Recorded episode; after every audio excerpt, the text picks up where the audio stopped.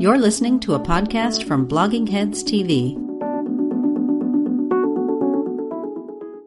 Hi, welcome to Culturally Determined on Blogging Heads TV. Uh, my guest, once again, uh, coming back, is Daniel Bessner. Uh, Daniel, could you introduce yourself?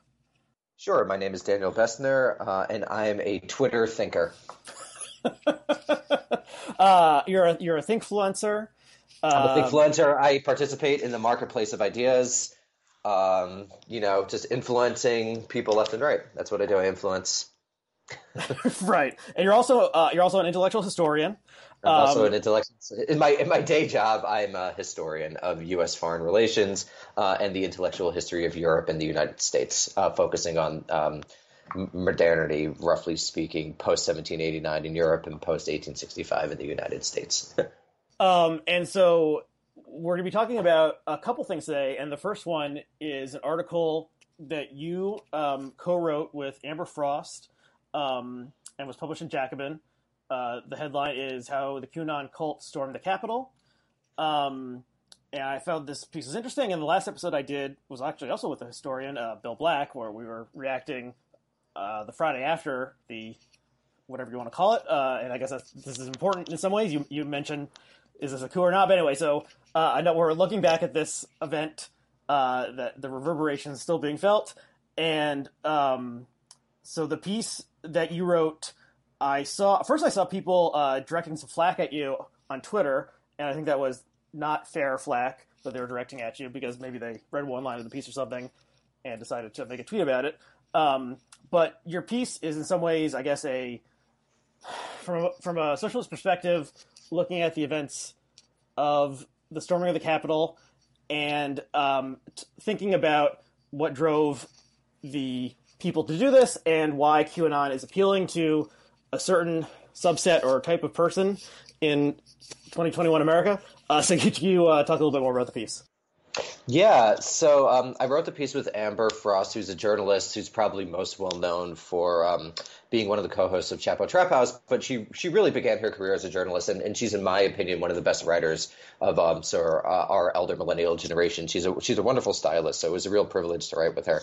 But um, Amber and I were just chatting um, about we were watching the coverage of the uh, of the uh, storming of the Capitol of, of, of the riots or the insurrection or the coup. It was referred to variously um, by different people, and we were actually surprised. Um, at least uh, the the formulation of the article came like literally the day when it was happening because it was very clear to us um, that there, a lot of the people there were, were QAnon um, supporters, and it was very strange, at least to us, that um, or at least the coverage that we were watching, that it really wasn't emphasizing the sort of constitution of the uh, of the people who had gathered. You know, wh- what did it mean that they were from QAnon? Were a lot of people from QAnon? Um, so we we began to just you know talk this through, um, and it was really crucial that the uh, journalist Will Sommer, who was on the ground there, um, was also on Chapo that week, and, and Amber and Will are friends, and, and uh, Amber and I started talking to Will, and Will's impression, and I don't think I'm saying anything wrong, and Will, if I am, please correct me, but his impression from being on the ground that it was like Q, QAnon was extremely overrepresented. Um, and that is something that's pretty interesting um, because of what QAnon um, is.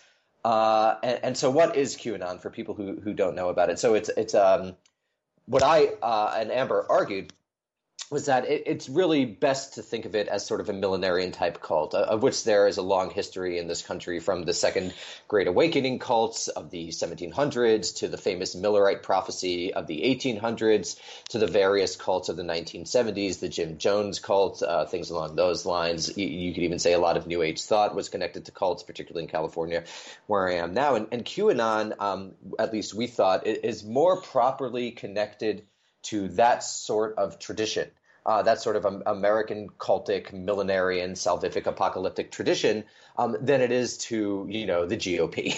Um, and it seemed like a lot of the coverage, or at least a lot of uh, a lot of the insinuations of the coverage, um, insinuations made, sorry, in the coverage, weren't quite articulating to our satisfaction what QAnon is and how it really relates to, to what we might think of as normal politics in the United States. Um, so we wanted to write an article uh, really going into what QAnon is, who comprises it, um, what uh, what do they believe, you know, and what what do their beliefs actually tell us about um, this historical moment and you know the, the, storming of, of the Capitol on January 6th and its relationship to politics more broadly in this country. Yeah, and so that's that's what we what we tried to do in the article.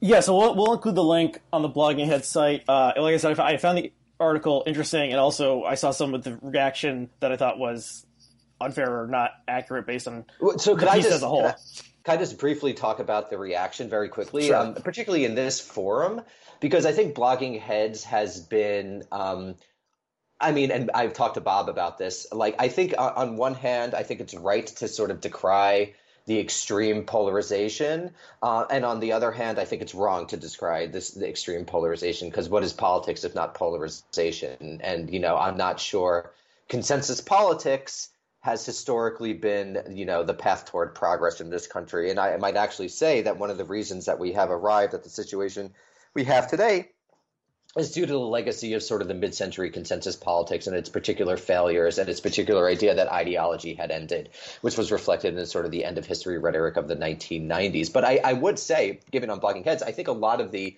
uh, and particularly as my Twitter following has grown, um, I think there are totemic figures um, on the uh, you know that that people you know become associated with particular institutions like Jacobin, for example, and that you know if someone publishes something in Jacobin or is associated with Jacobin as I am, I am a contributing editor there.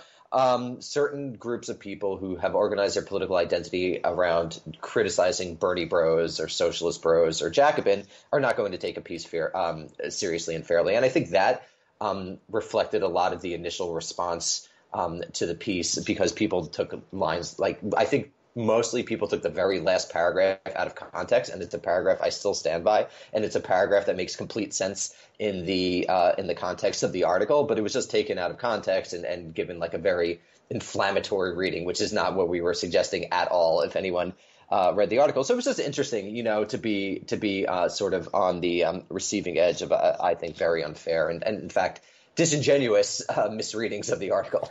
Yeah, I mean, um, the piece is uh, on the longer side. I'd say uh, you know, 4,000, 5,000 yeah, words, um, and yeah, if four thousand, you know, yeah, cutting. Uh, oh, that's a good estimate that I had. Um, and cutting a you know cutting a paragraph out or something and screen capping it and then dunking on it. Well, that's a time tested way to get some likes and retweets on Twitter, and um, and you know, and the the beat goes on. Um, so, but let's let's talk about the piece as it is and kind of you know QAnon and, and your analysis of it. So okay, so yes, so it's clear that some um, that QAnon people were like heavily represented in the group that stormed the Capitol. The guy, there's the guy QAnon, Q Shaman, if that's what he's called, uh, in the in the horn thing, who maybe became the most iconic person coming through here, and he is, you know, he calls himself Q Shaman, so that's that's who he is. Uh, the the the video clip of the officer who apparently uh, diverted the the crowd coming up the steps from going towards uh, the Senate chamber. Uh, the the lead figure in the crowd was wearing a Q T-shirt, um, and so okay, some some amount of people were in a, in on Q and or part of Q or something, and uh, but at the same time there were other people, the you know the so-called three percenters, the Proud Boys um, the sort of random MAGA people and, and, and how close the random MAGA people are to the Q stuff is maybe hard to know exactly. Um, but so, like I said in my previous episode with Bill Black, this was a ragtag group, and they seem to have they didn't have. But it mat- Aria, it matters if sixty percent were QAnon, right, and ten percent were Proud Boys. I mean, the difficulty is it's very difficult to get numbers from as anyone who's studied large mass protest movement will probably never really know uh, anything that you do whether it's on the ground anecdotal reporting like we got through will uh, Will Sommer or even arrest records you know then you're taking you're making large claims about crowd numbers from arrest records isn't particularly um, uh, isn't particularly satisfying, nor is it, you know, looking at a picture and saying like there are these various QAnon signifiers. Yeah, and you, um, I mean, ha- what this is not a true cult like NXIVM or something where people like lived somewhere or sw- swore fealty to one particular person or had a, a tattoo or a uh, something you know marked on their skin or something. So you, you will have to look at their social media profiles and so forth. And you know, there's people now, there's newly elected members of Congress who have posted things positive about Q before they assumed office. Um, Marjorie Taylor Greene, I think is. Wait, who you refer to? Yeah. Okay, so Boebert is like been exaggerated her connections to Q. She said like a vague thing on Boebert a radio is program, the woman who who uh, ran a restaurant that was like a gun themed restaurant.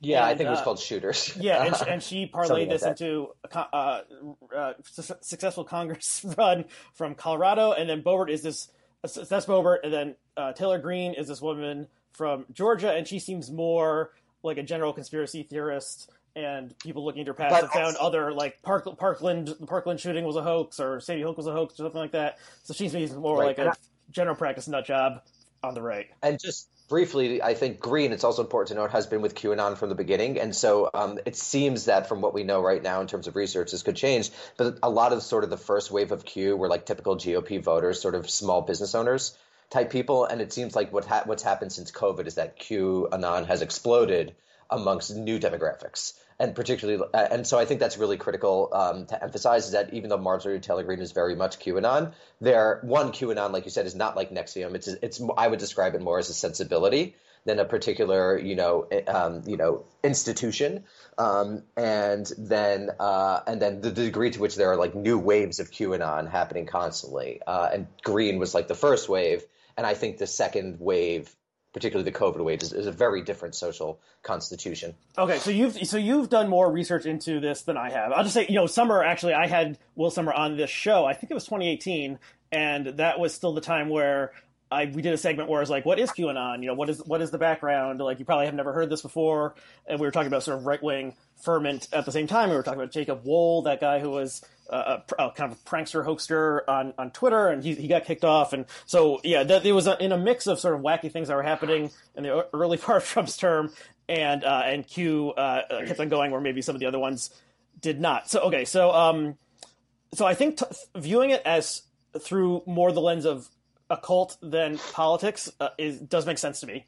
Um, it certainly shares more, um, you know, it shares more things with with the you know the the pragmatic cult that we've learned about in the past couple years. I guess is either NXIVM or the um, the cult that was profiled in Wild Wild Country, um, the Rajneeshi cult that Right. Yes. um, flowered in the in the 80s in Washington State or Oregon. Um, and so like thinking about those and where they you know they founded a town and they had to this guy this religious leader who you know uh, was putting forth prophecies and sort of uh, ways of living and they all had the same color clothing and stuff. So so these are you know that's traditional cult. So what so what's different about QAnon? Well the um it's it's it's it's closer to i mean the, i joked on twitter but i think there's the truth to this. I said something like i feel some sympathy for the qanon people because i used to be really into the tv show lost and after an episode of lost would come out i would go to this page that was like lost wikipedia and people would be filling in all the little clues and messages from the episode and connecting it to like what this could mean or this little number meant connected to this previous thing and i was like oh this is fun and It's a mystery box. That's what it's called in TV. yeah, so so J.J. Abrams' box. mystery Yeah. box style of storytelling, and it also reminds me of, of kind of a is it called an alter, alternate reality game or something? It's like Yeah, yeah, yeah, yeah. this, Exactly. this idea that like sort of someone is setting a puzzle in the real world, and you need to go out and find clues that they've set there, and then like at the end you'll get a prize or something. And some of these ran off the rails because they were so immersive and realistic that once like the game was over, the people who were running the game were, were like, okay, it's over. And and the people who were playing the game were like, oh, this is just like misinformation. Like the game is really continuing and it's moving on to this whole new level. So the people, so people in Q, there was some person or group of people pretending to be a high level security agent in the you know deep state, and it seems to be maybe this guy who lives in the Philippines, uh, actually in real life. But they were putting out these messages that were somewhat obscure, said something was going to happen, uh, things with like uh, metaphors like you know the, the egg is going to hatch or, or something along those lines, and then all the all the people in QAnon would interpret this and make the connections and be like, oh, the egg represents you know the Supreme Court. And hatching means there's going to be a ruling, or something like that. And it was sort of so it was it was this weird sort of group, um, you know, mystery solving and coming like something that could only happen in the online world where people are all like sort of working together and building on this thing and but sort of the difference is well i mean rajneesh the cult leader in wild wild country seemingly did have some sort of idea or something and he was like doing something and he was actually saying things he wasn't like pretending to be someone else or something like in well, there's this book by um, by John Updike uh, called S, which is a kind of retelling of the Scarlet Letter. It's actually based in part on the Rajneesh cult, but the twist in the end is that the cult leader is not an Indian guru. He's actually like a guy from Queens or something, and and he starts like you know he drops the accent and like says, "Oh, I, I just do this to get women" or something. So it's unclear why exactly. So there is no actual person inside the government who was putting out these messages. Someone was doing it for some reason, for fun, for profit uh, for the lulls. We can't know exactly. I, yeah, I don't think they made much money off of it. Um, Maybe but, they were yeah, they so- were selling T-shirts or something on the side. Obviously, people were making money. They were making T-shirts and, and so forth and selling. Oh yeah, yeah, yeah. But the initial impetus, I wouldn't say, was profit driven in the same way. Yeah, it seemed to be mostly just sort of a joke to begin with, and then it, it got out of control. And, and as, there's some report that initially it was like a group of people who were like li- literally joking around, and then their their account was taken over by this guy in the Philippines who start who started like saying, "Okay, I can actually do something with this." And and this guy, what is his name? Do you, uh, Ryan something? I, I, I don't remember now. he put out a statement like the next day that was almost literally saying. Um, maybe the real Q is the friends we made along the way. He put out the same. Right. that Oh, like, that guy. Yeah, yeah, yeah. this yeah. is all like we you know we learned a lot we like but let's savor our memories and like And like let's move on. yeah Like, we made some the- real the- friendships and watch this space for like a, a project i'm be working on that will be unveiled soon. So this guy seems to have washed his hands of it and if he is the real guy i assume q will never c- communicate to the masses ever again but the thing will probably keep on going. Okay so I, i've kind of been babbling about this. It's it's so strange and um why why okay so and as people probably know by now, it all has to do with this idea that there there's a cabal of cannibalistic pedophiles in the deep state that kidnaps children, uh, like rapes them, and then murders them and consumes a substance that their body produces to give them some sort of power. And Donald Trump was like working with the military to secretly undermine this group that has been like controlling U.S. history for you know since the end of World War II or something. And and everything was like flowing flowing out of this that Trump was like this savior figure saving the republic and saving the children who And, and that quickly, I think, expand. I mean, I think what's important to emphasize about QAnon is that there's like true heterodox. There's true heterodoxy. You know, there are elements that are, are, are more white supremacist and white nationalist and racist, and, and there are elements that are more anti-Semitic. There are elements that are more worried about Satanism. There are elements that are wor- more worried about cultural Marxism. There are uh, elements that really uh, center the pedophiles. There are ele- uh, elements that don't center the pedophiles. And so I think like it's um, the way that I describe it to people is that it's more of a, a, a sensibility um, as opposed to a series of coherent beliefs. Because I think one of the the defining features of QAnon is that it's really um, flowing. You know, it really flows in different directions and and provides. Uh, something for everyone, if you will. There's there's uh, pastel Q, you know, for like yoga moms. There's you know gamer Q and things along those lines. So I think that that's important. It's not organized around a, sort of a you know a series of of, of programs. You know, like uh, I think I said the other day, the Nazi Party had a 21 point program, if I recall correctly. There's no five point program of QAnon or 20 point program of QAnon, and that's by design because I think it just um, really, more than anything, embodies like a total dislocation and total alienation from the American system. And I think that one is able to see that in the fact that, like, when Will Sommer was on the ground in DC, you know, um, and I, I actually this might not have been from January 6th, but when he's been doing reporting, people have said like, you know, I have cancer, but don't worry, Trump is going to release the cancer uh, cure that's been held down by the cabal, or, or my daughter or son has Down syndrome and they're not getting proper care at school and what Trump is going to do is he's going to make sure they have proper care at school. And so this like it's and and all of this of course has been exacerbated by the pandemic which is just you know totally dislocated and alienated people from a system that was already so dis- they were so dislocated and alienated from that they elected fucking Donald Trump. So I mean I think this is just like a symptom of this long-term serious American decline that has numerous causes. I'd highlight neoliberal capitalism and its failure to provide. I'd highlight imperialist wars. I'd highlight long histories of uh, American white supremacy, white nationalism, and, and racism and anti-Semitism. And these have all sort of come together in, in, in a miasma of various conspiratorial uh, ways of approaching the world that I think were uh, very clearly seen on January 6th. While at the same time, what was also seen is that there's no real political program. They got in the Capitol and they started taking selfies and shits. Um, you know, I, I have to imagine that when Mussolini uh, marched on Rome or when Hitler abolished the Reichstag, things were a little bit different. yes, um, yes, So this is, I mean, and so what I found so almost offensive about the coverage of it was sort of pretending that these people were like um, coup- coupists who are about to, you know, seize power and control the military and control the security forces and, you know, um, destroy the American state when there's just no evidence that they not only had, they clearly didn't have the capacity to, and the fact that basically the military, speaking through retired generals, said we're not going to do that. Uh, and and but also didn't really even have the will to. uh, so on on both levels, I thought that was failed. And given that who's actually becoming president, who will who is who is president now? Sorry, who is Well, actually the well, how do we know it's not the clone Biden? So this is Or, the yeah, thing, he like- might be a hologram. He might yeah, be a so so too. so part of the QAnon is like it's totally detached from reality. I've used this example before. One of the earliest things that the person posting his Q predicted was that on this certain date, Hillary Clinton was going to be arrested and taken to Guantanamo to be tried and executed.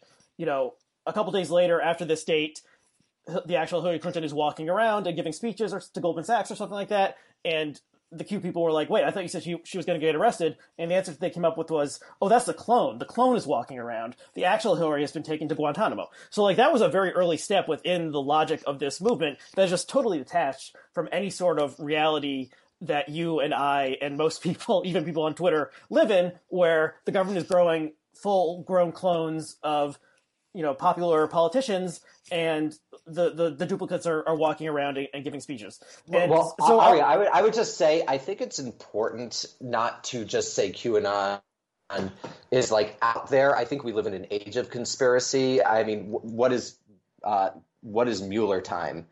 But conspiratorial thinking. What is James Comey is going to save us? But conspiratorial thinking. So I think that it's important to emphasize that this is an age where there's these. Uh, well, those, those are both ages th- those are both uh, I, I agree those are uh, in the spiritual realm but those are also savior narratives in the same way that trump as the savior going to vanquish the Right. deep state and arrest the cabal of pedophiles um, so i think i mean part of okay so you point to neoliberalism and you know our foreign catastrophic wars i would point to um, reality television so how did isn't it Well, wasn't it- what's more important? I mean, Well, this is where your fundamental view of the world is incorrect. Because okay, well, let, uh, me, let me just let me just lay, think- lay this out. Isn't Okay, it sure. strange that this guy who was clearly a bozo got elected? It is very strange, but yet it did happen. Like, how did that happen? Well, like reality TV played a part, and I think this like this is a sort of undercurrent, undercurrent of Q. It was like, wow, like Trump, this total outsider, somehow like he you know he bulldozed through the election, uh, won almost every primary, won won the presidency could he have really done this himself? Well, maybe he had some help from the white hats within the military who have been battling the evil part of the deep state for for decades, and actually they're colluding, and it's all and like and then we're getting these signals of what's really happening. So part it's like the cognitive dissonance of how did Trump, this buffoon, become elected president? Like he must have there must have been something else going on. You say the failure of neoliberalism and foreign wars. I say the corrosive effect of reality tv the qanon people say it's the you know it's the white hats i.e the good guys within the deep state who are battling the pedophiles. So we all have our own explanation. Some are more realistic than others Well, but I would say what I would ask people who emphasize culture is that to, to provide culture that sort of independent causal mechanism to me just doesn't reflect how history actually unfolds. I believe it was a factor, like it's clearly a factor by like like you said, mystery boxes or reality TV or bringing Trump to the masses. Obviously, that's important. But the question that I think one has to ask themselves are what are the socio material actual conditions that make people primed to embrace such a strange conspiracy theory? Right? So if one is looking for causal mechanisms, to me, why operate at sort of the higher level of culture when you could like look at what's actually going on in the American political economy? okay what well are here we're getting into the um, you know superstructure and uh, and marxist superstructure matters. Superstructure matters, right? But if you're looking at history, I mean, what's happened since the late 1970s? Wages have gone down, credit has exploded. I mean, this it's not like this, these are complicated mechanisms. What Okay. happened in the last 12 years? The, fin- the economy collapsed, and who was saved? The rich people, and who was not saved? Everyone else. Okay, well, okay, I mean, so- these aren't like precisely. This isn't. I'm not. I'm not like divining tea leaves here. It's pretty clear. okay, so um, okay, so we got a lot of complicated stuff happening, you know, in this discussion right now, and of course in the outer world. So, um, you know, the material explanation of history uh, versus like the uh, the Hegelian explanation of history, and where these where these overlap or not. So, I am more of a materialist. Uh, I'm strangely not a socialist, but am a materialist in terms of the like unfolding of history, and you know, material conditions are more more often. Um, you know decide how things play out than like the clash of great ideas or or or something, or like the the great man or something. Um, and so, you know, the material conditions in some way did lead to trumping in the position of, you know, but he, so Trump is very unusual human, you know, left into the space of the material conditions and like, you know, the failure of the Iraq war, the, the financial collapse, uh, et cetera, et cetera, like played out and Trump, you know, jumped into this spot. Whereas if like Trump had like a twin sister or something, uh, like that, that person wouldn't be able to do the same thing just because even if they were like one percent different from from Donald Trump himself. So that's part of it. Part of it is well, um, you know, the uh, 18th Brumaire of Louis Napoleon or whatever the fuck. Uh, like like history is repeating itself, except this time it's a farce. So the the the QAnon people somehow miraculously storm the Capitol. They get in there, and I mean this is like the dream of the extreme leftists for for generations is that the masses will finally storm the Capitol and, and take power. But what do they do? They're just taking selfies. They're like grabbing like you know the podium, podium man, uh, and um, some of them are being violent. And um, but mostly, yeah, they're live streaming. They're ta- taking selfies. They're posing.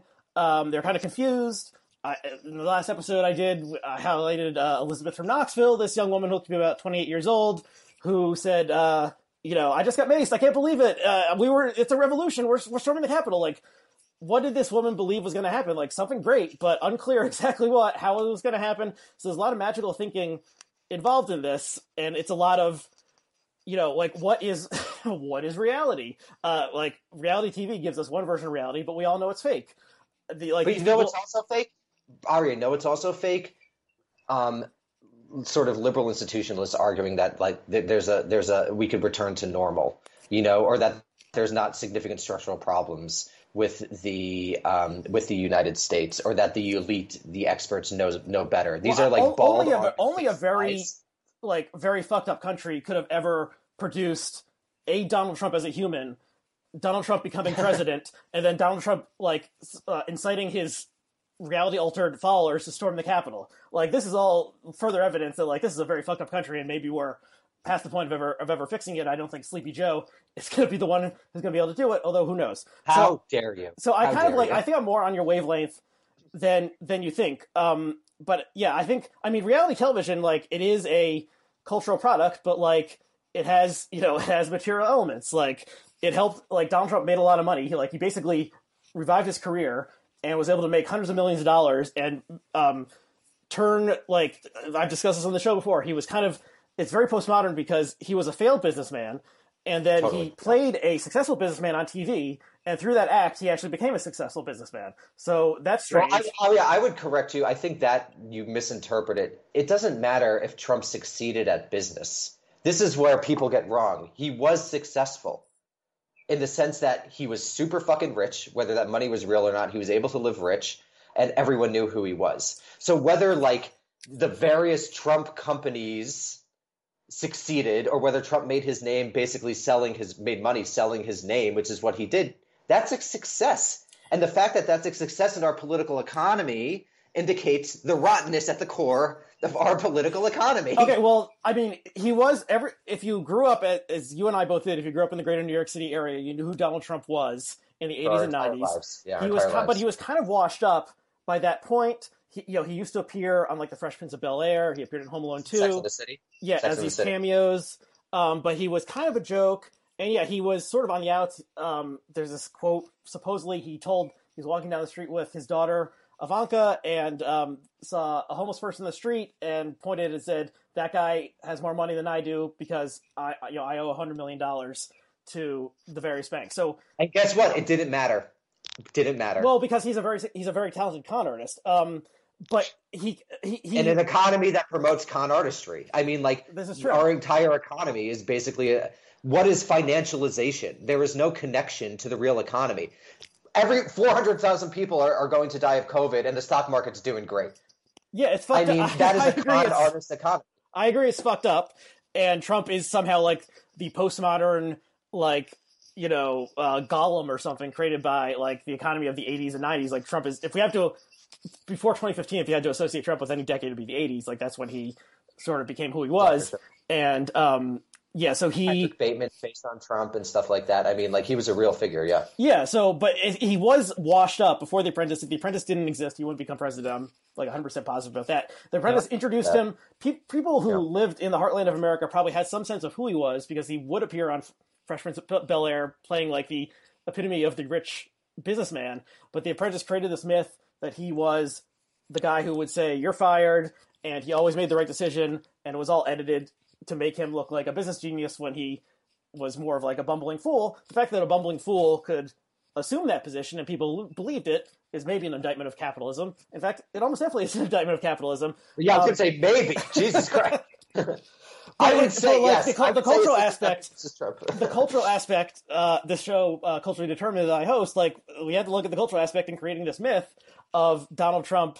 You know, the the guy, the decider, the the um the guy who would say you're fired, the guy who said I alone can fix it at the Republican National Convention, and uh, what, people believe this shit because they saw him on television in a game show. You know, pretending to be uh, who he really wasn't. Okay, so so oh, where Totally. do That is correct. That is correct. I think there are approximate explanations for Trump that must be found in culture, but I think like if we're, if we're thinking at the macro level, Trump is not a product of culture. That is how I would put it. But he, well, I mean, he is he's much more a cultural figure than he is like an economic figure. Like he's not Totally. he's not Henry Ford. him? What makes Trump possible? Reality TV is not what makes what makes. Well, Trump he, I mean, his his his father, you know, giving handing him a company that had a lot of assets from real estate in the outer boroughs, and Yes. then he has lived with him in the 30s, and my grandmother knew Fred Trump. Said it was. She said he was a very nice man. She, my grandmother's 101, Wow. and so I get to talk to her about yeah about. Uh, she was born during the first Spanish flu, and looks like she's going to get out of the second uh, flu. But yes, she he's a, he was an outer borough guy. Yeah. Yeah. So Totally. there, okay. So, and, and in some way, this is like that gets back to the postmodernism. You know, Fred Trump built these apartment buildings in the in the outer boroughs where like you know more or less normal people, middle class people uh, rented. He was the landlord, and they sent him their rent. He was and, very racist. I want just want to emphasize very very racist. yeah. He seems was, like a bad very- guy overall, and he must have Yeah. damaged Do- his son Donald's psyche in in like myriad ways we can't understand. Um, and but then you know Trump.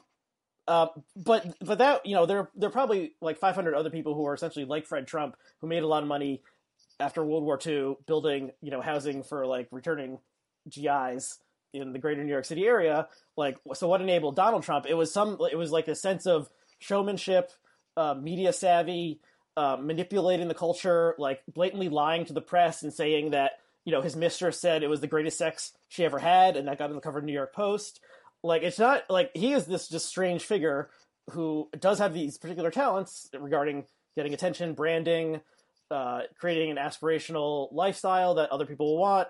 Like this is not just he's not just some standard capitalist or standard, you know, um, rentier figure or whatever the fuck. Like he he is a strange, you know, strange amalgam of of different talents and stuff. And was was much more like you know a part of if you're not from New York City like you know there there's like a hundred real estate families in New York City that control more than the Kushners. yeah, one of them is the Kushners, and they're like an actual like real estate bar- baronial family. And you know, there's all these other ones, who, and the, most you know most real estate companies have this really a bland name like Related Companies or something, or Two Trees. Like they're usually not named after the main person, and then so no one really connects the dots, and they're just you know they're a normal billionaire, and they don't try to get on TV all the time or call into Fox News. So that's sort of the normal thing, and then Trump is this like freakish version of it. So I think it is like. I don't know. It's it, there's these. I think there's a, a lot of weird historical contingency that leads to like the creation of Trump and the rise and fall of Trump. Um, Totally. That you know, smarter smarter minds can can will be thinking about for for centuries. Okay, but we're, we've gone all over the place. Let's move back a little bit towards something I kind of did disagree with about the piece, which is you know I think you have some uh, you know empathy for the QAnon type of person who has been you know uh, mis- mistreated by neoliberal capitalism. Um, maybe they are like they or their spouse or something are a veteran of one of our failed foreign wars who came back and you know came to realize that like their friends died for no reason at all. The the woman who was shot by the police officer, Babbitt, Ashley Babbitt, she was a veteran. Um, and so these people like we should sort of well you tell me if this is a mischaracterization. Like we should feel sorry for them because they've been monstrously misled in various ways. They've been mistreated by the economy and they were like misled by this by trump himself and the qanon phenomenon into believing things that were false. And maybe this type of person if we show them the truth of like what the economy actually is they could that type of person could become like the, an ally of the socialist movement. Is, is, that accurate or not? That is that is a misreading. Okay. That is okay. That that to me is a misreading because what we did, and Kai, I'll explain the source of it. In the last paragraph, we say something along the lines of "Q people are looking for answers. Socialists have an advantage over this sort of deranged thing because our answers reflect reality." Right, and so sort of speaking broadly, people who took that out of context uh, have read that again incorrectly as us saying that Q we must ally with QAnon. Um, let me I'll take so I think there are two questions. One, there's the sort of question of personal morality and personal empathy, and then there's the question of politics. In terms of personal morality and personal empathy, everyone could come up with their own decisions. I personally do feel uh, um, uh, empathy for people who are so dislocated and so alienated and are so deranged by this horrible system and pandemic that they have retreated to the insanity of these conspiracy theories. I am personally empathetic, but I don't think one needs to feel or needs to agree with that for for them to realize that this is uh, for someone to realize that this is an important political problem. And that we should uh, seek to understand this phenomenon on its own terms for political purposes. Um, that these people, even though if they're not properly political, uh, uh, propose, uh, sorry, um, um, present a social and political problem to people who care about this country. So that's what I would say. I think you could actually divorce moral empathy and sort of need for political understanding. And, and I, you know, uh, whatever's in someone's heart, that's up to them. Um, I do not think QAnon uh, is in any way um, uh, is in any way uh, about to be won over to the left uh, through the you know the the enlightening source of American socialism. Um, I think that's that's that's ridiculous, and that's also not how politics work. And I, I mean, I think one third of the article, which was on like how to approach QAnon if like a family member does it, emphasizes that it, it said like very clear, clearly that they're they're not about to be won over. Sort of this loss loss of faith is going to be very psychically damaging.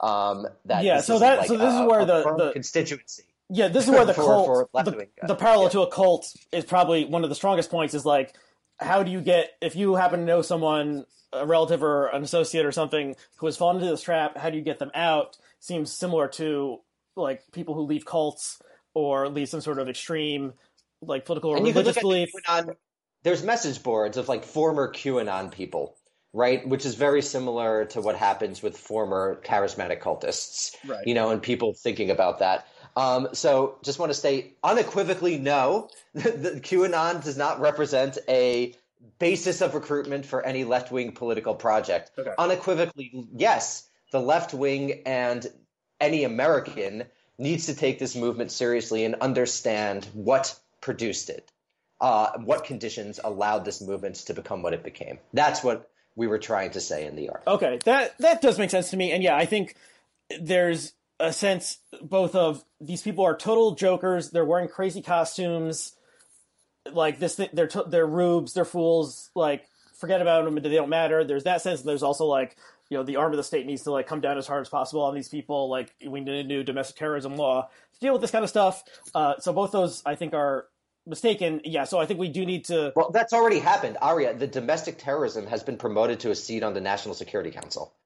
There is now a domestic counterterrorism specialist on the National Security Council. So, uh, so what does that mean? Yeah. When people have a seat at the table, guess what? They they want, as any academic knows, when people uh, feel like they ha- need something to say, they fucking say it. And so there's going to be someone at all of these meetings stressing domestic terrorism. And do you think you think that's going to work out for for people on the left or heterodox critics or people of color or Black Americans? I have my doubts. Yeah, um, I, so that's already happened. In in a way, I I agree with you. At the same time, like this event did happen, and they were either horribly unprepared for it or for some reason decided to turn a blind eye to the ferment that like journalists and other watchers of QAnon sense was happening. So it's either incompetence or active malice or something that led them to not put up the like really good fences in front of the Capitol when it was clear something like people were going to try something. So yeah. So See what happened? Uh, we don't know yet what happened. I so mean, there and, needs to be investigations. There's collusion. I mean, what is you know at this? I think maybe like would you agree with this? Like, what are like what are the real threats to the the homeland security and and so forth um, in America right now? Like we see like infectious disease, like that's a big one that maybe we underestimated before, and it's probably not going to be uh, Vladimir Putin ordering the missiles to be dropped or No, uh, like it will not. be. undocumented President workers like the caravans that uh, Mickey Kaus, for example, uh, fears coming from Central America to work menial jobs for sub minimum wage. Like the like the internal threat seems at this point like to be a, a bigger threat than the than the foreign threat to at least the American homeland. Uh, maybe our various allies and assets around the world, it, it would be different a different calculation. But like when we're talking about national security, like like these these these jokers got closer than anyone since you know the British in 1812. So maybe we do need to sort of reorient how. Well, I would disagree with that. I don't think they came close to anything. Well, they came physically close. I mean, what were they? But what were Who they actually going to do? We can't. We can't know. I mean, thankfully. This is this is like this civic religion stuff, which is like this hollow temple of democracy has been destroyed. Blah blah Okay, blah. I want to bring this. This is the point and I want to bring up. that, that's fine. If you like have faith in the American institution because like nationalism has become a religion, that's like totally fine. I, I understand that's like a, a phenomenon of modernity, which a lot of people agree. It's not something that I, I I'm a Jew. I don't love nationalism. It hasn't turned out so so great in the past. Um, but um, I would if you want to do that, that's fine. Um, but then that's again separate from the question about how real they came to actually executing power. Well, I mean, uh, they, I mean, they did not. That's a huge difference. Obviously, they came nowhere close to Nowhere close. executing power. I mean, it's impossible. Like you know, they couldn't make like QAnon's shaman was standing at the speaker's, the, the president of the Senate's booth or whatever, taking a selfie. But you know, all these people are going to be arrested and sent away for some length of time. So they were they, they presented a. I mean, it's the same threat that like what it's not like Osama bin Laden had any chance of like assuming power in America or something. I agree. And I agree. And so compare what happened with um, the storming of the Capitol to what happened with Hitler bringing the sort of stormtroopers into the parliament as parliament votes itself out of existence. Uh, compare that to Mussolini marching on Rome with tens of thousands of black Right. shirts. So that's like this is the literally farcical. taking over the government. This is that's that's what it, that's what a coup is. Right. That's what a coup is. That is not what. I'm sorry, I'm getting heated, but literally, as as I I hate bringing in this personal stuff, but like my much of my family was annihilated in the Holocaust. You know, like th- th- this is this is like not approaching that. The, even though this country is d- disgusting with mass incarceration and immigration and customs enforcement, that's a bipartisan thing. Let's end that bipartisanly, but let's not exaggerate threats to give this security state more power when it doesn't need any more power, and we should in fact be doing the opposite, which is restricting its power. Okay, I, I uh, th- that's a coherent point that that does make sense to me. At, at the same time, if we look at this through the postmodern lens, it's like, yeah, this wasn't Hitler marching into the Capitol, uh, but people did march into the Capitol, and what did they do? They took selfies. So it's like they wanted, they projected their image. You know, QAnon shaman, if he is, you know, maybe he'll be selling T-shirts himself someday, and They'll be in jail for a while. I bet this. I bet these guys are going to jail. I think, the- I the mean, yeah, there's not, the there- state does not like being challenged. there's not, a, yeah, the the sense of like prosecutorial mercy. I, I don't think will be granted. These Many people are years is my prediction. Okay, so I want to bring up something about like the you know the sacred quality of this and the temple of democracy stuff. And actually, I I saw a tweet uh, that I and I went back to look for it and I couldn't find it. So maybe I misunderstood it or uh, he deleted it. But it was from Matt Christman in my memory, who is the co-host, another co-host of Chapo Trap House with Amber Frost, and, a great political thinker. I just want to emphasize, as someone who studied intellect, Christman is actually a real political thinker. Like uh, he's someone that that is reflecting. he like is a, yeah he's a serious guy even though he does this jokey serious- he does this jokey stuff also. Um, but he was he tweeted in my memory i couldn't find the tweet so possibly it's all wrong or possibly he just deleted it. Something like you know the capital is not sacred. The capital is disgusting and deranged and is the site of like you know horrible um, atrocities against humanity. Um, so i saw that tweet. It seems to be gone. Um, and that I is- think he, said that. He, I, I, I know what you're talking about. He said it on one of his live streams. I don't think he tweeted. Oh, okay, maybe I maybe I saw a quote then, but um, Yeah. because I don't um, I don't I I only watched one or two of his live streams. But anyway, so that's sort of a perspective one can take that is counter to the like civic religion that 80 to 90% of Americans subscribe to that like yes, like the hollow ground of democracy, like this beautiful capital, uh, our great architecture and all these statues and flags and like this is Points of clarification, why do you think 80 to 90% of Americans have faith in, in these sorts of institutions? I just Uh, don't know anything in history that would indicate that. That's happened in the last 15 years. Why, well, I mean, what else? What else are we Including gonna? the storming of the Capitol. What else are we gonna believe in at this point? But like, you know, we're we're taught these things as children, and it like sticks We with do- you. I don't.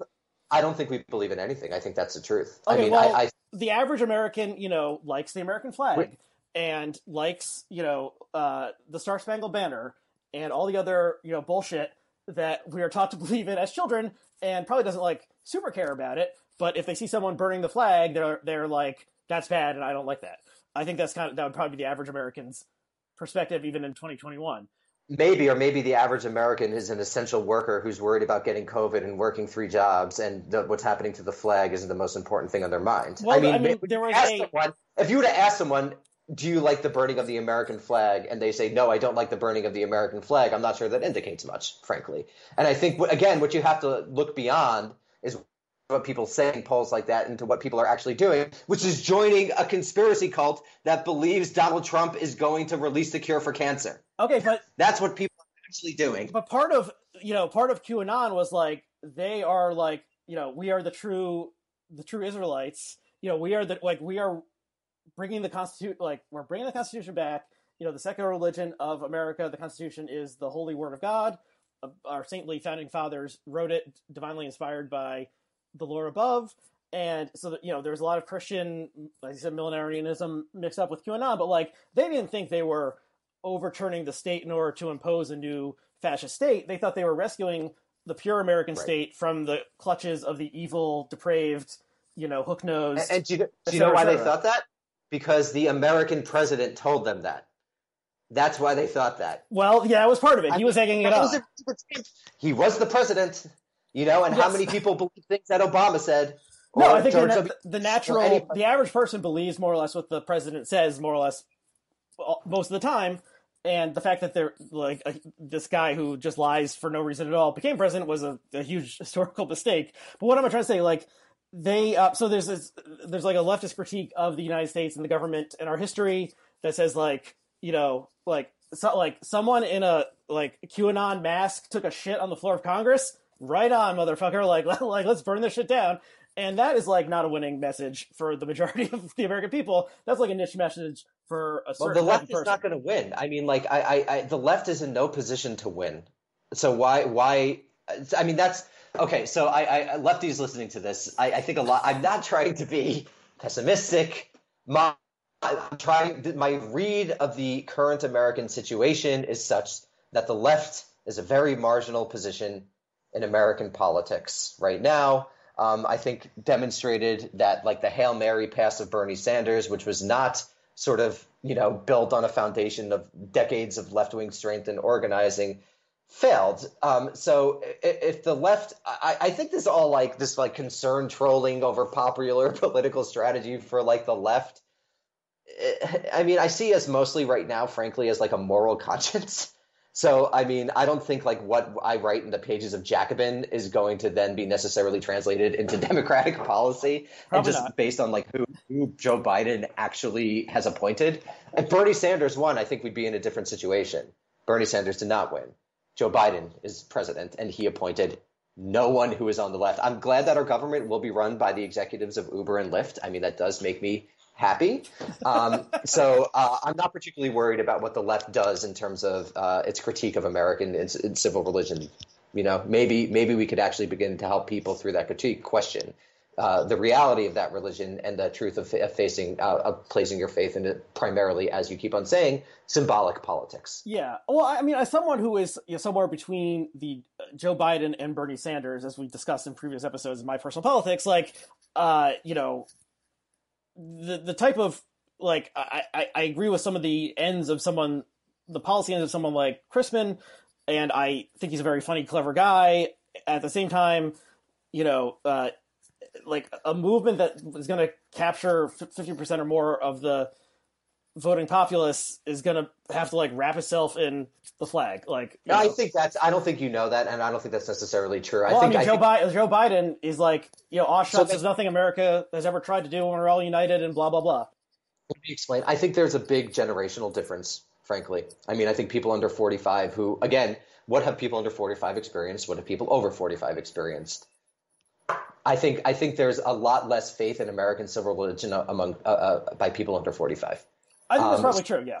And Yeah. so I think that a lot of these things are, are again generational, uh, and that people with different historical experiences come to different political conclusions. And I don't think like the left embracing American civil religion uh, to win over 73 year olds is necessarily going to be the path to political victory in the long term. I think now the left has lost for the moment, and I don't think it's going to be very influential for four to eight years. And so then why actually blunt our critique when what we're essentially doing is serving as the conscience of the United States?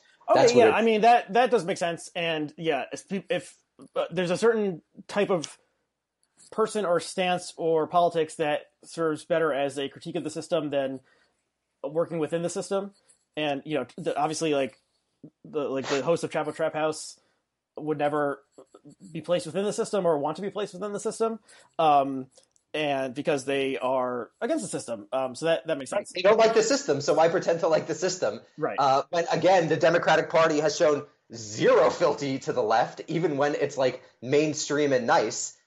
So why would one do that? I do think the Democratic Party is shooting itself in the foot. I do think that unless massive changes uh, come, which they may, they're going to be crushed in 2022, uh, and they're on the risk of losing a generation of voters. Um, so it'll be interesting to see if that is taken seriously. I'm not sure. I, it's so early on. I don't know if it, if it is, but I think both parties are in very precarious positions, incredibly precarious positions.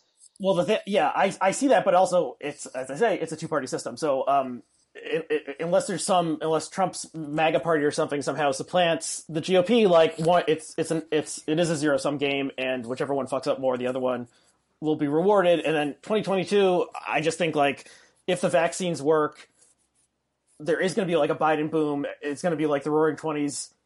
Once again, everyone's going to be wanting to travel and have sex with each other and run in the Yeah, streets. but the and- economy is about the economy is about to crash. I mean, the, the real estate is about to be destroyed in this country as white collar work changes, uh, and that it was built on like a shaky foundation. So I well, don't well, I guess I have no idea. Well, I guess I guess we'll see. I, you know, the um, I I think a, a Biden boom is more likely than a you know a, a second Great Recession or something. But um, but you know, what what do I Aria, what do have I you know? looked at the market? You think that market is based on a real economy?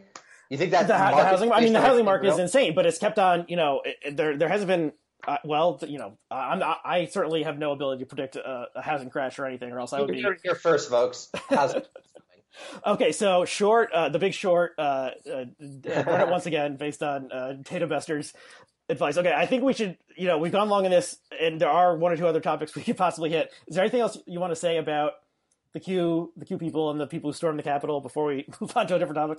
No, no, no. I've said I, I've said it all. Okay, yeah, I think we. I, I would say read the piece. Yeah, read the piece. I, rec- I recommend people reading the piece. Um, okay, well, let's since you are, in addition to being a, a Twitter thinkfluencer and man about town, you are a professional historian. And people, as Trump's term came to an end, uh, people started ranking. You know, where is Trump in terms of uh, uh, the American history? And of course, there are all, there's like these rankings that always come out: the best presidents, the worst presidents. And so, uh, uh, basically, what I saw was where does Trump land in the bottom five of the best, the best presidents list or the top of the worst presidents list? And um, you know, this is I think this is kind of a parlor game for Americans or American historians or people who dabble in, in thinking about American history. What what are your thoughts? Uh, you know, one week after the end of the Trump presidency, where did, where where how are we He's pretty. I think COVID makes him pretty bad. The response to the to the pandemic was pretty awful, and and the hundreds of thousands of American dead is makes Trump, I think, up there uh, up there among the worst, probably a top ten. Uh, among among the worst president, um, I, I mean, like it, it's difficult to make like these comparative moral judgments. I would say, ob- objectively, as far as that goes, George W. Bush um, did more damage to the world as a whole. Um, you have, you know, uh, some old favorites like Andrew Jackson or Andrew Johnson, who, who you know, slave uh, Jackson, slave owner, and and sort of like um, the the Trail of Tears and indigenous genocide, awful, awful Um, it, it's hard to do one to one comparisons over such a long period of time. Uh, Andrew Johnson, obviously, post Civil War, the bungling of many, many different things. Um, one could argue, depending on how one does it, LBJ in Vietnam, escalating in Vietnam, world historical crime, uh, leading to the deaths of hundreds of thousands of people throughout Southeast Asia, Cambodia, Laos, and Vietnam. Um, you know, there's there's a lot of different choices, and I think Trump would have been one of the sort of, as the old Simpsons joke goes, what uh, mediocre presidents is sort of a placeholder. Um, but I think COVID COVID um, pushes him to the to the top of any worst president's list. It was an atrocious, disgusting response that was unnecessary that resulted in the deaths of hundreds of thousands of people. Um, so that's that's what I would say. Pretty bad, uh, and mostly the bad, uh, the like truly world historical evil. Um, and obviously, children in cages is also world historical evil, but like these things are sort of comparing various evils. Um, the deaths of hundreds and thousands of people is pretty horrible. Yeah, and I think yeah. um, you know, there's I, think as we learn more about what was happening in the Trump White House, our estimation is somehow is going to continue to fall about who Trump is and what he was doing because like now people who are not relying on like a White House like the, the amount of leaks that came out of this White House about people like describing Trump as this idiot, you know, child, moron, monster, selfish, narcissist asshole. Like these are the people who work for him and continue to work for him, and they're talking about him like this. Like now that he's out of power, like we're gonna find out all the extra things that really he did badly, uh, and all the like crazy ideas he had that they didn't implement, and, and so on and so forth. So I, I, doubt that he's going to like rise on our estimation as as time goes yeah. on. Um, so there's that. I actually tweeted at one point. This is I guess midpoint last year. Uh, is Trump the worst American born after 1865? Um, and I think there's a good case for that. He, I mean, there are people who are like Jeffrey Dahmer. I was like, well, Jeffrey Dahmer only killed a couple dozen people, um, and Trump didn't eat anyone, as far as we know. But um, in fact, I'm I'm sure that Trump has not eaten uh, engaged in cannibalism himself. I'm I'm willing to put that that marker down. But like once we put slavery, anyone who like may have owned owned another human being um, out, I think Trump does rank as the worst American. And you know the George W. Bush comparison, like George W. Bush caused like his bad decisions caused more humans to die than Donald Trump's bad decisions. Although as COVID continues to devastate the land, maybe even like, even with even with not comparable. But but when we look at, I think we judging American presidents, you have to look at like what they did to Americans first. I think Trump was worse towards Americans than George W. Bush was towards Americans. Well, Even so though George W. Bush was worse for that. the world than than Trump was for the world at this judging from this vantage point.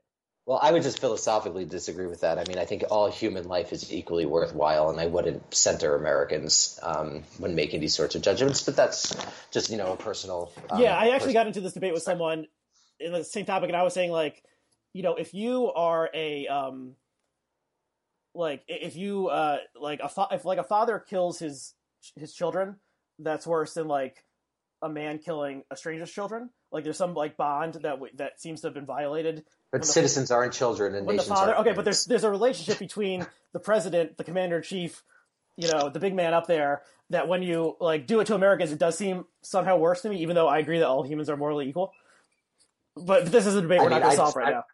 Right. I just that it ultimately emerges from one's own uh, particular positions, but I would say the president is just, as the founder said, the first citizen. he's not my daddy. Well, th- I mean, part of the civic religion is that like he's all of our daddy, and he's kind of like a, a philosopher god well, king. You know, so that's that's fucked up, and that's how we, you know, part of like the fact that there's no like a king or queen of America. You know, so we invest all this weird you know like psychic ba- baggage into the president and you know like do people care? I actually have no idea about this but i was thinking about this today because it was announced that like the bidens their dogs arrived at the white house. Like in, in countries with prime ministers do they care about the pets of the prime ministers or do they care about like the sovereign's pets? Or not I am sure there's ex- i'm sure there's an example there's just this whole nonsense thing about like the first family and blah blah blah but i mean i'm sure there's examples abroad of of similar Right, because phenomena. people know. I mean, that, people care about the Queen's corgis. Yes, that's what I was about that's to say. The Queen's corgis, yeah. everyone knows about that. But I don't yeah. know um, if Boris Johnson has any pets. I, am not aware of them. There's that cat that lives. Actually, there's an interesting par- uh, thing there. The cat, the cat that lives like either at or near ten, whatever that address is, where the prime minister's house is. But the cat stays with the house. Um, the cat doesn't go when the so the prime minister prime ministers come and go, the cat stays. So maybe we should think about that model in terms of like what we worship, um, uh, as opposed to the person or their individual pets. Okay, so I think um, as a non-historian, as someone who doesn't know anything, you know, Trump. I think I think the storming the Capitol uh, pushes Trump to number one on the worst list, and worse than Johnson, George W. Bush, Nixon, the Aria, the presidents is- leading up to the This Civil is War. recency bias. This is ridiculous. But if we This put everything, ridiculous. if we if we worse, COVID, worse if we than add in Johnson and Jackson Well, uh, George could- W. Bush. well, you could say a couple of positive things about Johnson. He uh, uh, the Voting Rights Act, the Civil Rights Act, the Great Society. Um, you know, he has some pluses in the column there, even though he like made a number of monstrous decisions that led to the deaths of millions. Um, I don't really, aside from maybe that like that bill they passed that was like uh, criminal justice reform. I don't think there's really anything in the in the positive ledger for for Trump. It- It's really all negative. And then yeah, the the president like um, Pierce and Buchanan, like I don't know a ton about them, but the way they basically didn't do anything to stop the forces moving towards civil war, like that was pretty bad also. Um, so I think, Yeah, I'd say I'd say that was pretty bad. yeah. Um, Yeah, but yeah, I mean, and it's just like and then this is Trump is so recency bias. so incompetent, Let's stupid. return so- in a year. Okay, we'll look back on this, yeah, and we'll we'll, we'll uh, the historians will will decide, of course. Okay, let's um okay, so we'll leave, we'll leave that one, and let's let's skip the Twitter topic, but let's go on to the topic that maybe will get be in trouble, and that's talking about um Mickey Kaus. So um okay, so Mickey Kaus. Uh, well, let, me, let me say why. I because I noticed you threw like some serious shade at Mickey Kaus on Twitter. Like, like I was like, whoa, that was a pretty intense tweet. So I, would- I, I think I DM'd you. I'm like, what, what's what's the deal? What- What's what's Right. going on? So I I okay, so yourself. so people who are watching this probably know who Mickey Kaus is because he started. Uh, he is one of the co-founders of Blogging Heads and uh, left the company early on, but uh, has come back in the past year or so doing these weekly episodes with Bob Wright, my former boss at, at Blogging Heads. Um, so I I come both to praise and to bury Mickey Kaus. So you know I- I worked at Blogging Heads for like a decade or so. Uh, if if he- he was both my pathway towards blogging heads and he like created it himself. So if there's no Mickey Kaus, my life and professional career are, are totally different. I got into reading Slate when I was in college. He had a blog called Kaus Files that is one of the first political blogs. So he's you know a, a notable media figure just for that as being one of the first like full-time political bloggers. And it was an influ- influ- influential blog at the time. Uh, he when i was reading so uh, early on he used to link to the blogging heads episodes. That's how i found out about blogging heads. I was not the type of person who would like read old issues of the new republic you know in the in the library or something. Like i didn't really know that world at all. And so i like th- learned about all these people in the blogosphere through blogging heads eventually got a job here. This has set like the course of my life. I think you know uh, blogging heads is a good thing uh, It's a, on- great, it's a great thing. I've been listening for years. it's a Overall- wonderful. and so we should give Mickey credit for that. And he's also someone who, um, like as I was, I was saying to you in direct message, like he does, like he's taken stands that like he does kind of live his beliefs in a way that another type of person wouldn't. So he ran for office against Barbara Boxer in like 2010 or 2012 or 2014, and he um in the Democratic primary, and he ch- he challenged Boxer with sort of a anti-immigrant like anti-immigration platform and because he um he thought it would be unethical for him to have a blog at Slate and be the candidate and be like talking about at the same time he resigned his position there. So he was like the last blogger who was being paid like in America. And he resigned that position because he thought it would be unethical for him to um to like be a, a candidate for public office and be writing on a prominent online platform at the same time. And obviously he like lost. I don't know, he got like five percent of the vote or something, and then he couldn't go back to Slate. Um, and then he went to the Daily Caller and was blogging there for a while. And then he wanted to write a he wrote a, a piece about how Fox News was soft on immigration at the uh, during the time when like Bush was trying to um, maybe I have my chronology wrong, but like there was a brief moment where Fox took the line that like there should be comprehensive immigration reform. Mickey wrote something criticizing Fox. Tucker Carlson, then the editor of the Daily Caller, uh, removed the piece saying privately to Mickey, "We can't criticize Fox. Like this is the this is the red line we can't cross because um, it'll like I don't know if Tucker was working as a commentator at Fox at the time. It's part of the same crew at the very Yeah. least. Yeah. So Mickey said this is this is intolerable, and then he quit that job also. So um, he like you know he believes certain things, and he like lives his just, life. just a quick question. Aria. I actually don't know. Um, does Mickey have the resources to quit jobs? So clearly he does because he keeps on going. So this is okay. Now we're getting more into the criticism. Okay, so and well, that's just a point of clarification. Yes. Mickey, I love you.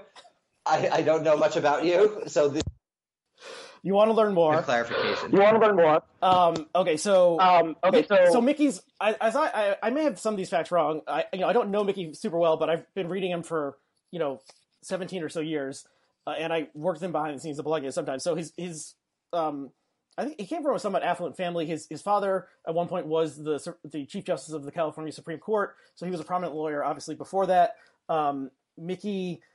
Uh, I, I believe after his, both of his parents passed away, he moved into his parents' house uh, or apartment in Beverly Hills, and so he's you know like living rent free or something. And uh, I assume basically doesn't have a, like spend a lot of money on other things, so he basically has operated without an income for a long period of time because he doesn't like do freelance writing or anything, and he has maybe a Patreon, and he's getting some money from the Parrot Room thing that Bob is doing with him uh, of like bonus episodes.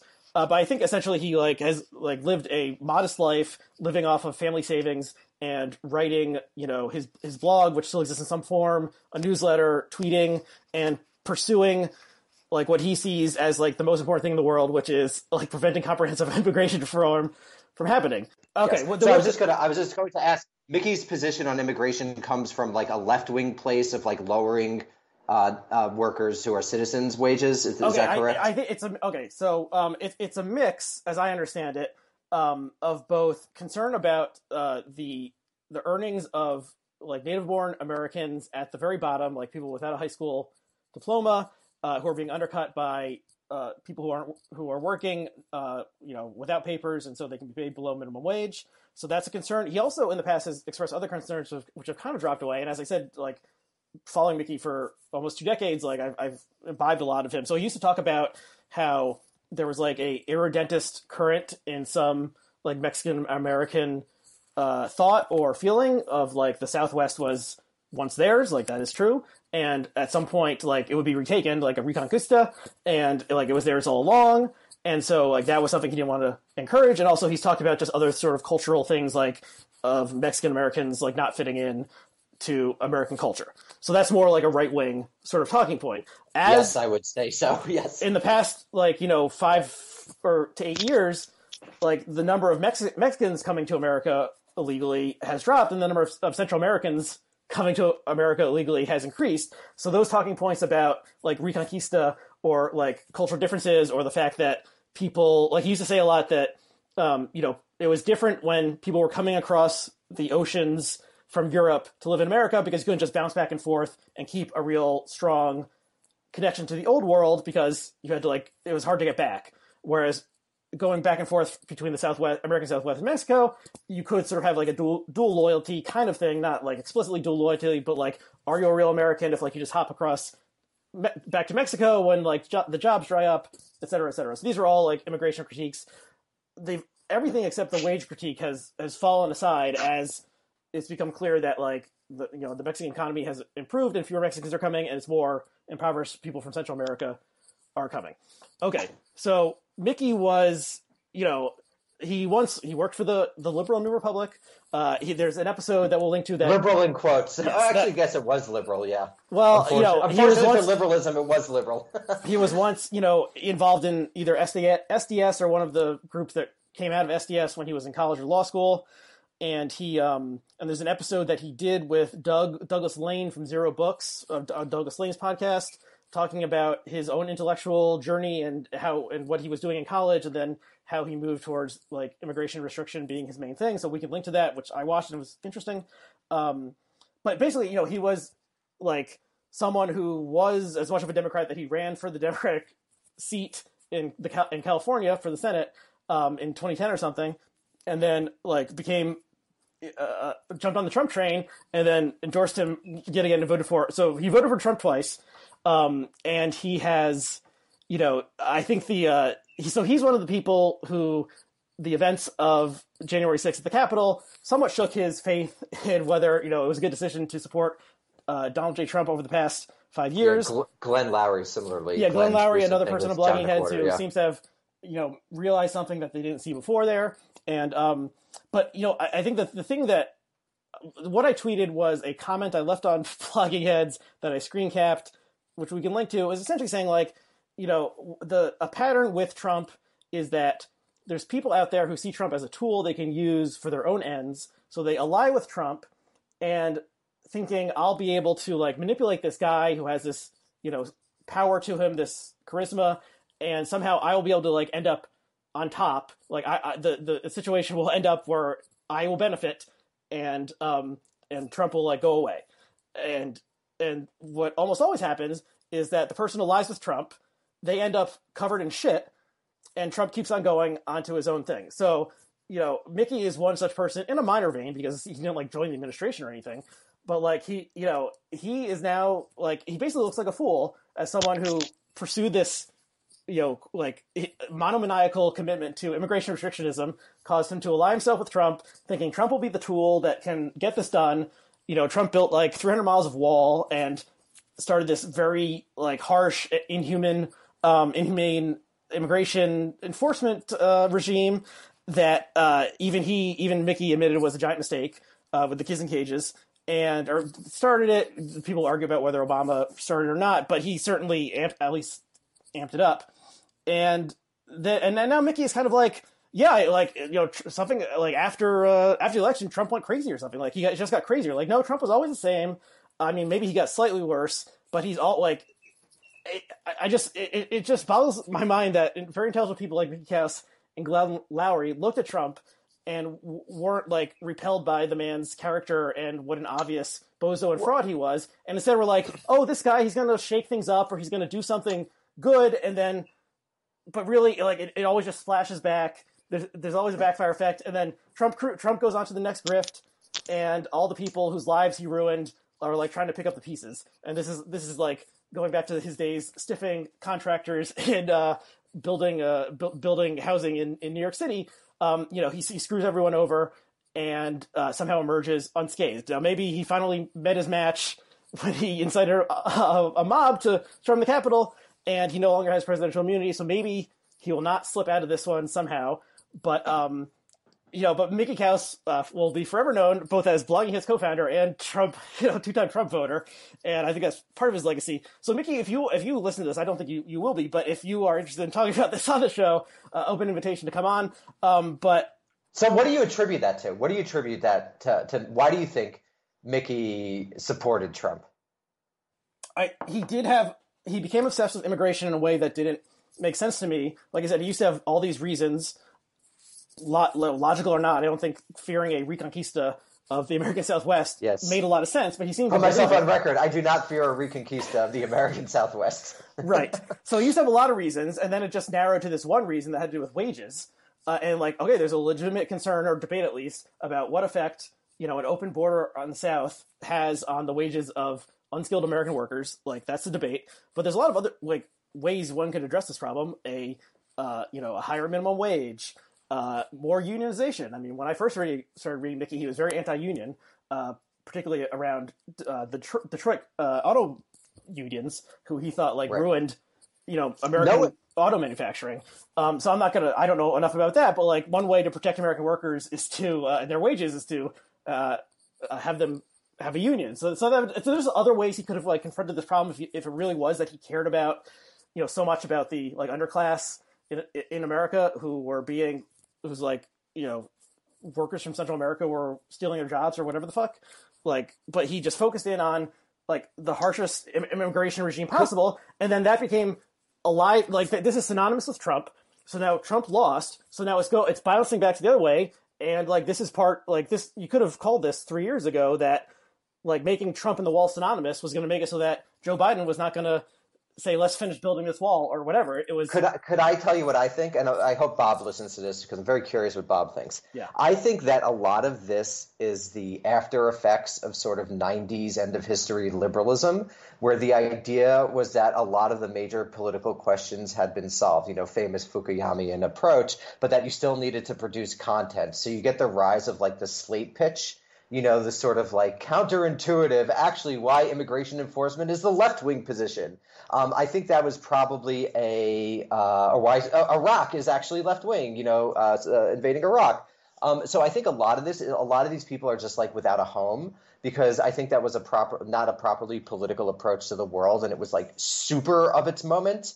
Um, I mean, John Chait has a perch at New York Magazine, but I don't see people engaging him very much. I guess I, I, I don't think a lot of these uh, that approach. I, I, won't say individuals really anymore, uh, but a lot of this approach is just not at the center of political discourse. I think it's kind of viewed as like a little bit unserious, and so you have this, um, you know, this this sort of move towards like this. The, it's basically down the rabbit hole of contrarianism uh, to a certain degree. I'm not saying that's true for Mickey. Um, I'm not saying that's true for Chait even, but I think that's a, a, the general outcome of a particular approach to journalism. Um, that is just very uh, uh, not of its moment, um, and particularly for the people who will be driving politics in the next few decades under 45. Like no one reads this stuff, um, so it's kind of interesting where it wound up. Yeah, that does make sense to me, and that grows out of like the Kins- Mike Kinsley New Republic, of which Bob Wright and Mickey Kaus both came out of there, and Slate came out of there, and you know the Slate pitch and the the paradigmatic paradigmatic Slate pitch was um, the case against pandas. Um, right. Which, which, uh, it's ridiculous. It's not serious thinking. Yeah, what Dave Plotz wrote in 2000, and we, we, can link that again. It's, it's, just a funny piece, but yeah, this is not. And so uh, they used to do stuff like, you know, Ronald Reagan was bad, for, but not for the reason you think. It was like he's bad for this other reason. And no, so yeah, Ronald that was Reagan was just bad. right. So that yeah, that sort of like I mean, I think contrarianism is it's also like a sort of a personality tick Absolutely. that certain people Absolutely. have where they're just like you tell them not to do X and they will do X. Um, just because that's how they're set up, and so maybe that attracted a certain sort of people. And so the episodes that that Bob and, and Mickey do today, a lot of what they did during the campaign was uh, telling Biden, you know, do X, do Y. Um, you know, this is not smart. This is going to cause backlash, mm-hmm. and um, you know, Biden basically ran a, a good enough campaign to, to win the presidency. And I don't know if anyone, if he if he had followed the advice that Bob and Mickey were giving him at the time, I don't think he would have done any better and possibly would have done worse. But like, yeah, there, there, I think there is sort of just a contrarianism sense that people have carried from, you know, uh, Marty Peretz's magazine 35 or 40 years right, ago. Right, because contrarianism is interesting when there's no political stakes. And in the 90s, it was viewed that there weren't like super political stakes because the United States had basically won everything. In an era where they're viewed as like serious political stakes, it just reads like out of time. You know, it's just like atavistic in a sense. You know, it's not vibrant, it's not dynamic, it's not responding to the questions of the age. And so I think you get this increase. I think Andrew Sullivan's another you know person who like was broadly from that milieu. And oh, he was the, maybe I mean, he was wrong. the editor of the New Republic after Kinsley. Right. So it's it, it's interesting to see like sort of where the New Republic uh, under Kinsley has has has gone. It's a very it's an interesting social phenomenon. You could actually probably write a book about it, and it'd be pretty good. Yeah, I mean, following history. following the careers of the people who grew out of the '80s uh, New Republic, uh, at least would be a good, interesting magazine article. And yeah, a lot of people. Um, yeah, there were a lot of you know people who I mean the, the the, people who were like came on blogging heads in the early days. A lot of them were drawn from Bob and Mickey social circle. Um, or professional. And you can even then. think of like Stephen Glass, right? Stephen Glass is the extreme of that position, where he's just making stuff up to be like as contrarian and like wacky as possible, you know. But it that that emerges that sort of lying, just like the lying at the New York Times under uh, uh, Judith Miller and Jason Blair, emerges from a particular institutional context, you know. And Stephen Glass didn't come out of nowhere. And so the question is, why Stephen Glass? Why at the New Republic? And that's an interesting question. That is, I'm curious yeah, to know what Bob and, and Mickey would think of that. There's a there's a parallel to maybe like you know Trump, like like Stephen Glass somehow had some character defect that like led him to lie, but how did he come to flourish? Like what how what was wrong with the system that allowed him to flourish? In the same way, Trump is like this, you know, has all these sorts of characterological defects and is a very good liar. And uh, like, but what within the system enabled him to rise, um, such that he wasn't like selling you know fake watches on Canal Street or something, um, and instead became president. Like that's an interesting right. question. Uh, so yeah, so I, I've been you know now that I don't work for bloggers anymore, I feel like I can really let it rip in terms of expressing my dismay about what's happened to Mickey, and you know I don't know if he uh, cares about what I what I think particularly, but um, yeah, I, I just think um, you know if he really if he really does care about like the state of the American underclass, like he needs to look beyond immigration, or otherwise it just seems like oh, all he just doesn't like brown people, and and and that's it. I mean, he the, the he cites this um, it's called um, the Center for Immigration Studies or something. There's this think tank that is run by Mark Krikorian, and it's kind of the most respectable immigration restrictionist outfit out there, and it, but it, that group grew, was once called Numbers USA, I think, which was uh, grew out of people thinking like in the '70s that there's going to be this population bomb, and and all and all the um and like there's to be a Malthusian race against um starvation or something, and so we needed to like limit you know limit both people coming to the first world and like uh you know reproduction and stuff. So it had this cra- it's like based on this crazy false ideological belief about you know the the the planet Earth being depleted by overpopulation and stuff, and it's not like because so they're they're committed to lower immigration no matter what. Like even if even if it was proven that um, you know you know like wages were not affected at all by uh, by uh, immigration across the southern border, they would still they would still be against it because it's like inherently an evil thing. So yeah, so th- so that's my piece against Mickey, and um, yeah, I guess that's it. but you know what? Okay, I, I'm Uh, hearing the echo once again of my voice on your Yeah, I side. think we should just my So maybe we should wrap up, and hopefully they can fix some of this in post. Um, yes, let's end it there. Obviously, there's more to discuss. Um, but uh, uh, Daniel Bessner, you are on Twitter. Is it D Bessner with two S's? Yeah. D. Bessner. and I am on Twitter as ARYHCW. Uh, you can follow us there. You can see us thinkfluencing. Um, and you're producing actual pieces these days um, in places like Jacobin, where you're a contributing editor, so people can follow your work there. And you've been on Blogging Heads a lot in recent days because you did a, like a short series with Glenn Loury about his ideological evolution.